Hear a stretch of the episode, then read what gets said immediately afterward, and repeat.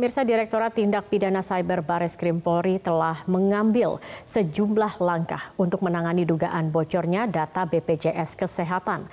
Penyidik Polri memanggil seorang pejabat BPJS untuk meminta klarifikasi terkait penanganan operasional teknologi informasi di BPJS Kesehatan.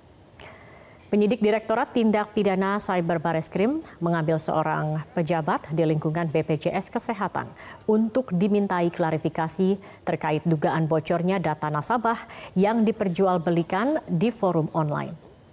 Karopen Mas Polri Brigjen Polisi Rusdi Hartono menyebut pejabat BPJS yang dipanggil merupakan pejabat yang menangani operasional teknologi informasi di BPJS Kesehatan. Selain meminta klarifikasi pejabat BPJS, Polri juga telah berkoordinasi dengan sejumlah instansi terkait untuk menangani kasus dugaan bocornya data BPJS Kesehatan ini. bisa? Bisa nih ada, tapi kita ngambil yang situs ini dulu. Kita update beberapa hal, tentunya sekarang yang sedang menjadi sorotan masyarakat.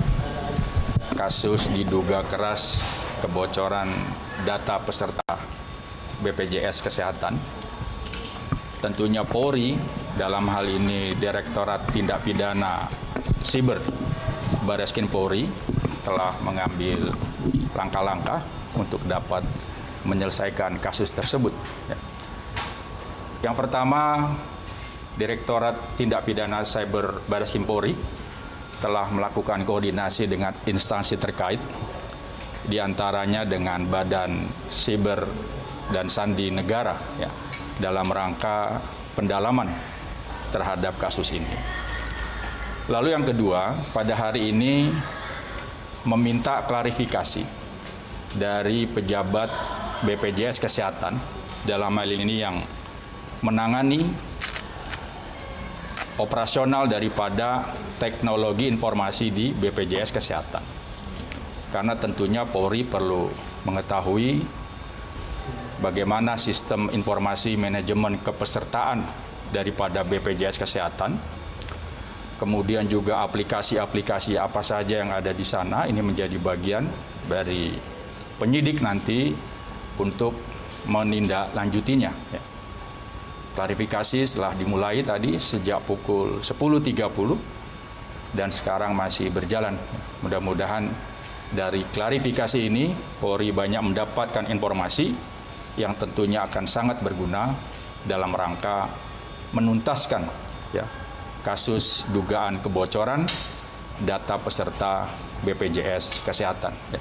Kita tunggu saja tindak lanjut nanti dari Polri untuk menuntaskan kasus. Direktorat Tindak Pidana Cyber Barreskrim Polri meminta klarifikasi pejabat BPJS Kesehatan terkait dugaan kebocoran data penduduk.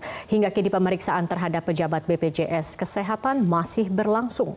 Untuk informasi terkini kami akan langsung menyaparkan Lis Pratiwi yang berada di Mabes Polri Jakarta. Lis, apa saja eh, materi pemeriksaan terhadap pihak BPJS Kesehatan pada hari ini?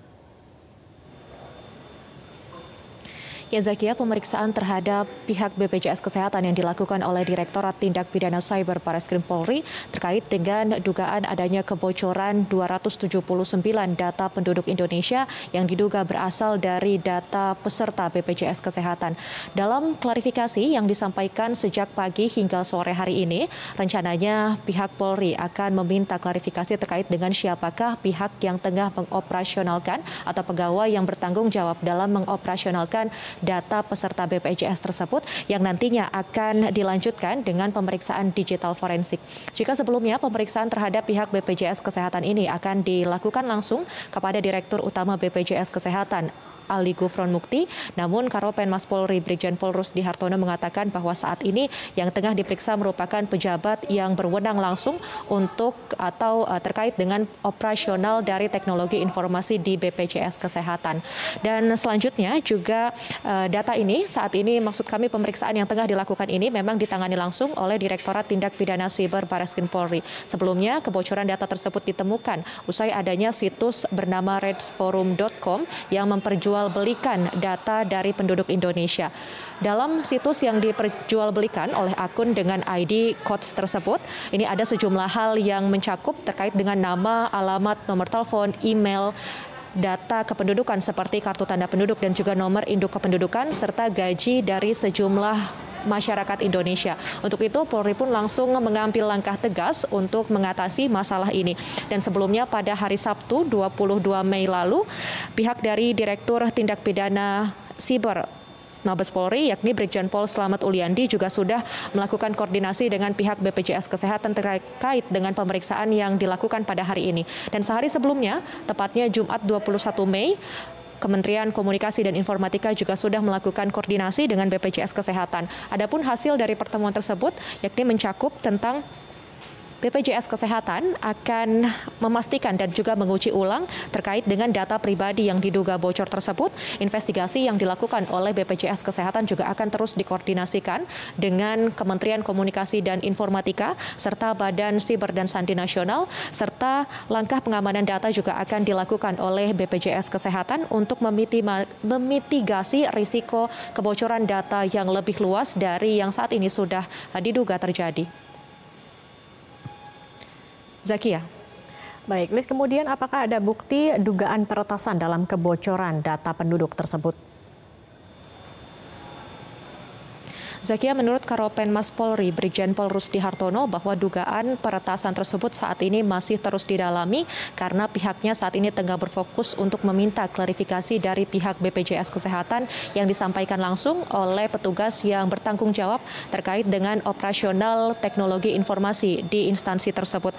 Kemudian juga saat ini pihaknya memang nanti akan uh, terus menyampaikan informasi kepada halayak dan juga pihak lain yang turut hadir dalam pemeriksaan hari ini di antaranya adalah Badan Siber dan Sandi Nasional yang tadi sudah diwakilkan langsung oleh Kepala Pusat Operasi Keamanan BSSN yang datang langsung ke Baris Krim Polri, yakni Brigjen TNI Ferdinand Mahulete. Kemudian nantinya Baris Krim Polri akan terus mendalami dugaan awal dari dugaan eh, kebocoran data peserta BPJS tersebut dan untuk memperjelas terkait dengan apa serta bagaimana teknologi informasi yang dimiliki oleh BPJS Kesehatan. Nantinya usai ditemukan atau didapatkan klarifikasi dari BPJS Kesehatan tersebut, maka polisi barulah akan mengambil langkah lanjutan untuk mengatasi masalah ini. Selanjutnya juga koordinasi akan terus dilakukan kepada pihak-pihak lain termasuk kementerian dan lembaga terkait seperti Kementerian Komunikasi dan Informatika untuk mengatasi dan juga menuntaskan kasus yang melibatkan melibatkan data pribadi yang seharusnya dilindungi ini.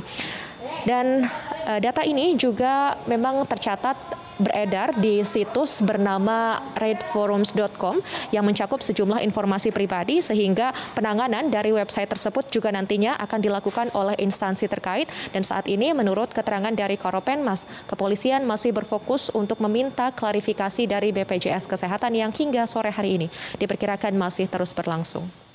Bisa tenggelamnya kapal motor Weekly Jaya Sakti di perairan Tanjung Jabung Timur Jambi berbuntut panjang. Pihak kantor unit penyelenggara pelabuhan kelas 3 Nipah Panjang menyebut kapal tersebut telah menyalahi aturan pelayaran sebab kapal angkutan barang dilarang untuk mengangkut penumpang. Kesatuan Penjaga Laut dan Pantai atau KPLP Dirjen Perhubungan Laut Kantor Unit Penyelenggara Pelabuhan Kelas 3 Nipah Panjang menyebut kapal motor Weekly Jaya Sakti yang tenggelam pada Sabtu 22 Mei 2021 lalu diketahui selain mengangkut barang juga membawa 26 orang penumpang. Pihak KPLP menegaskan kapal tersebut telah menyalahi undang-undang pelayaran karena kapal tersebut hanya diperuntukkan mengangkut muatan barang dan tidak boleh mengangkut penumpang. Seperti diketahui, kapal motor Weekly Jaya Sakti yang bermuatan barang disertai 26 penumpang itu tenggelam di perairan Kabupaten Tanjung Jabung Timur pada Sabtu 22 Mei lalu. 13 penumpang dan 5 kru kapal berhasil selamat, sementara 8 penumpang lainnya tenggelam. Dari 8 korban yang tenggelam, 5 di antaranya telah ditemukan dalam kondisi meninggal dunia. Hingga saat ini tim gabungan SAR Jambi masih terus mencari tiga korban yang belum ditemukan.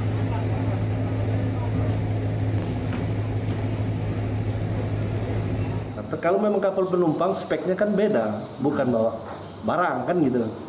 Kalau kapal bawa penumpang berarti ada tempatnya, ada WC-nya, ada kamar ininya. Nah ini kan kapal bawa kargo. Nah di situ saya rasa uh, salah kegunaan. Kalau dalam aturan yang ditentukan Pak, itu ada sanksinya Pak jadi? Ya saya rasa kan tentu kan di Undang-Undang Pelayaran nanti menentukan kalau kapal barang dibawa ke penumpang, saya rasa mereka tentu kan sudah menyalahi aturan pelayaran. Sementara itu Kapolres Tanjung Jabung Timur, Jambi, AKBP Dede Nur Hidayatullah menyebut pihaknya akan segera menyelidiki apakah ada unsur kesalahan yang dilakukan oleh kapten kapal tersebut. Sementara operasi pencarian terhadap tiga korban yang belum ditemukan masih akan terus dilakukan. Kapal itu eh, terdaftar sebagai kapal barang. kapal barang, tapi membawa penumpang, Pak. Nah, itu nanti akan kita selidiki. Apakah ini memang kesalahan besar bagi kapal yang tenggelam ini, Pak? Nanti hasil penyelidikan yang akan menentukan eh, kesalahan dari eh, kapten kapal tersebut. Ya, sebagaimana saudara prosedur, ya, saudara prosedur, kita melakukan pencarian selama tujuh hari. Lokasi pencarian mungkin bisa diperluas nantinya, Pak. Ya, tentunya akan diperluas tergantung eh, informasi dan juga perkembangan. Kasus hajatan di Kudus yang dihadiri pedangdut Dewi Persik diduga tidak sesuai protokol kesehatan terus berlanjut. Polisi tidak menutup kemungkinan akan memanggil Dewi Persik sebagai saksi. Hajatan yang digelar salah satu pengusaha di Kudus, Jawa Tengah ramai di media sosial yang diduga tidak sesuai protokol kesehatan. Kapolres Kudus AKBP Aditya Surya Dharma mengatakan kasus hajatan pengusaha yang dihadiri Dewi Persik masih didalami. Sementara sejumlah saksi mulai dari penyelenggara dan pihak event organizer atau IO telah dipanggil polisi pada minggu kemarin. Hasil temuan di lapangan, kedatangan Dewi Persik hadir sebagai rekan dari tuan rumah penyelenggara hajatan tersebut dan menyumbangkan dua lagu. Rencananya jika dibutuhkan dalam kasus tersebut, polisi akan memanggil Dewi Persik sebagai saksi untuk dimintai keterangan lebih lanjut.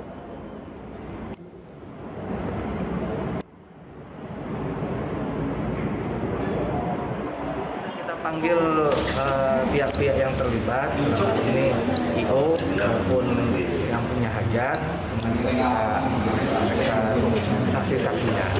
Nah masih kita dalami mas. Masih dalami apakah ada undang-undang atau perda yang dilanggar.